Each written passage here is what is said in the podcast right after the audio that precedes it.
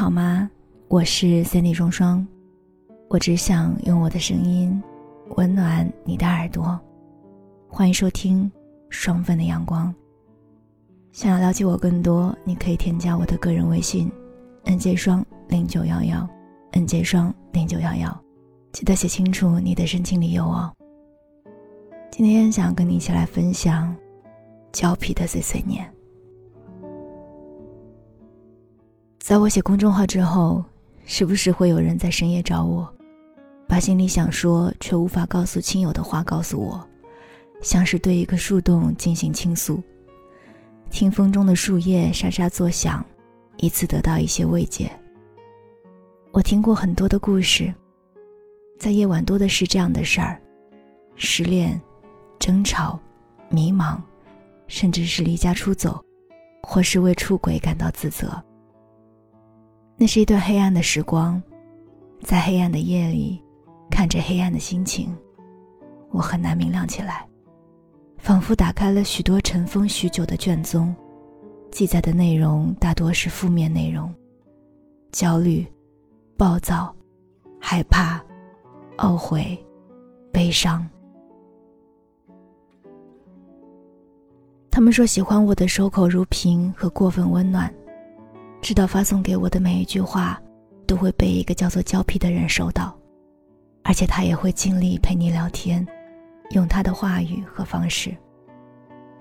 有人能知悉自己的苦，自己不再是孤身一人默默承受，那种感觉让人轻松许多。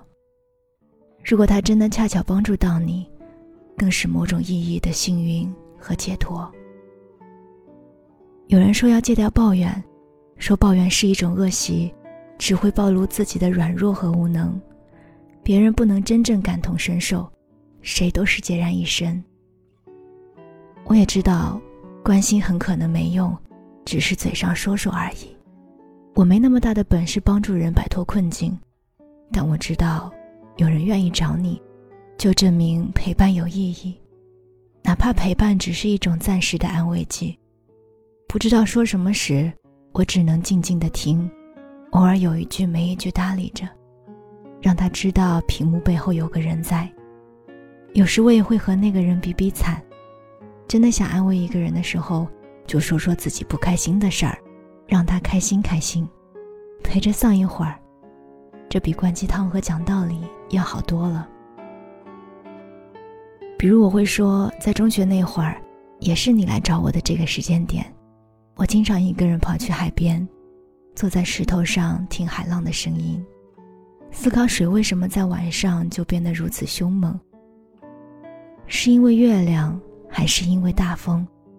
是不是海也要在没人的时候发泄情绪？我也会说，自己状态最不好的时间里，怎样听着最狂躁的金属乐整整一宿，才能勉强睡上一会儿。第二天又假装像没事人一样去上课。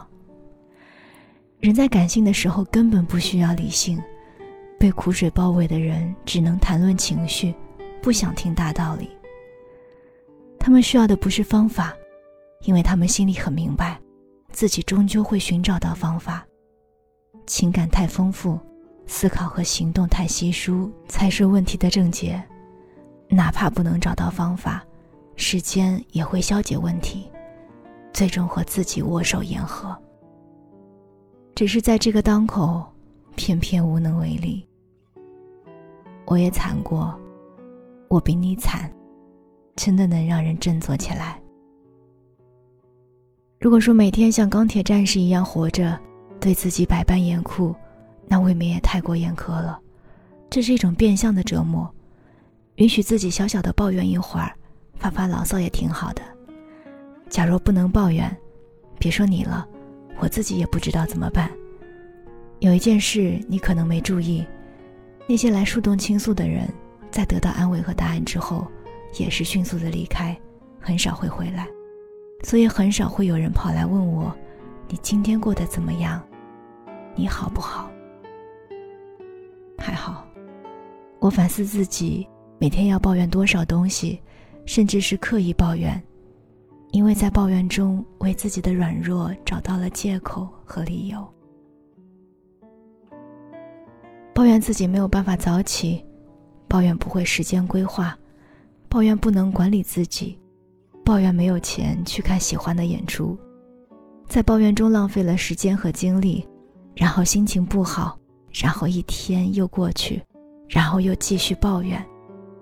这真是一种恶习，活该自己会犯病。但如果说我不能抱怨了，那我就不应该写东西。写东西会让更多人知道我的情绪状态，会影响更多的人。可是我不写，我又到哪里去说呢？嘟嘟囔囔可以，但变成表演就不好了。有人说到自己的惨，竟然会进入一种演员的状态，每一次说话和动作都在重塑自己的角色，把自己变成一个更惨的人，为了得到怜悯和同情。最后真的变成一个悲惨的人，这大概就是自己在把自己作死吧。展示软肋不是为了同情，只是暂时不想强大。或者换句话说，我从未真正长大，只是被迫变得强大。偶尔抱怨一下，小小的哭也可以，过后就继续战斗吧。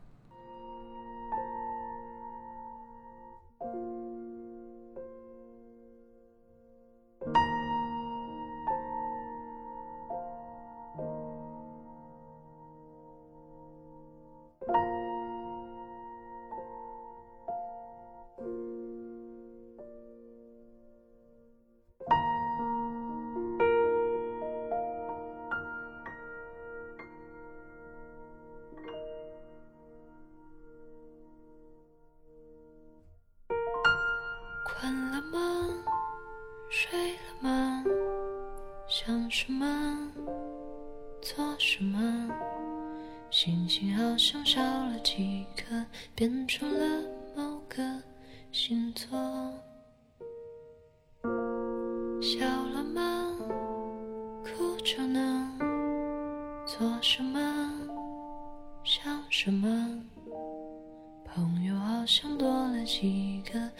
一起看星星滑落。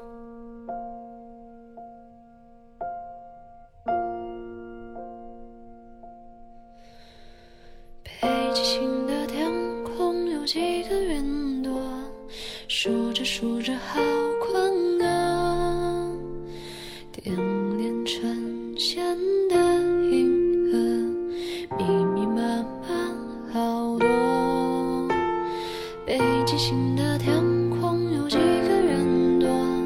数着数着下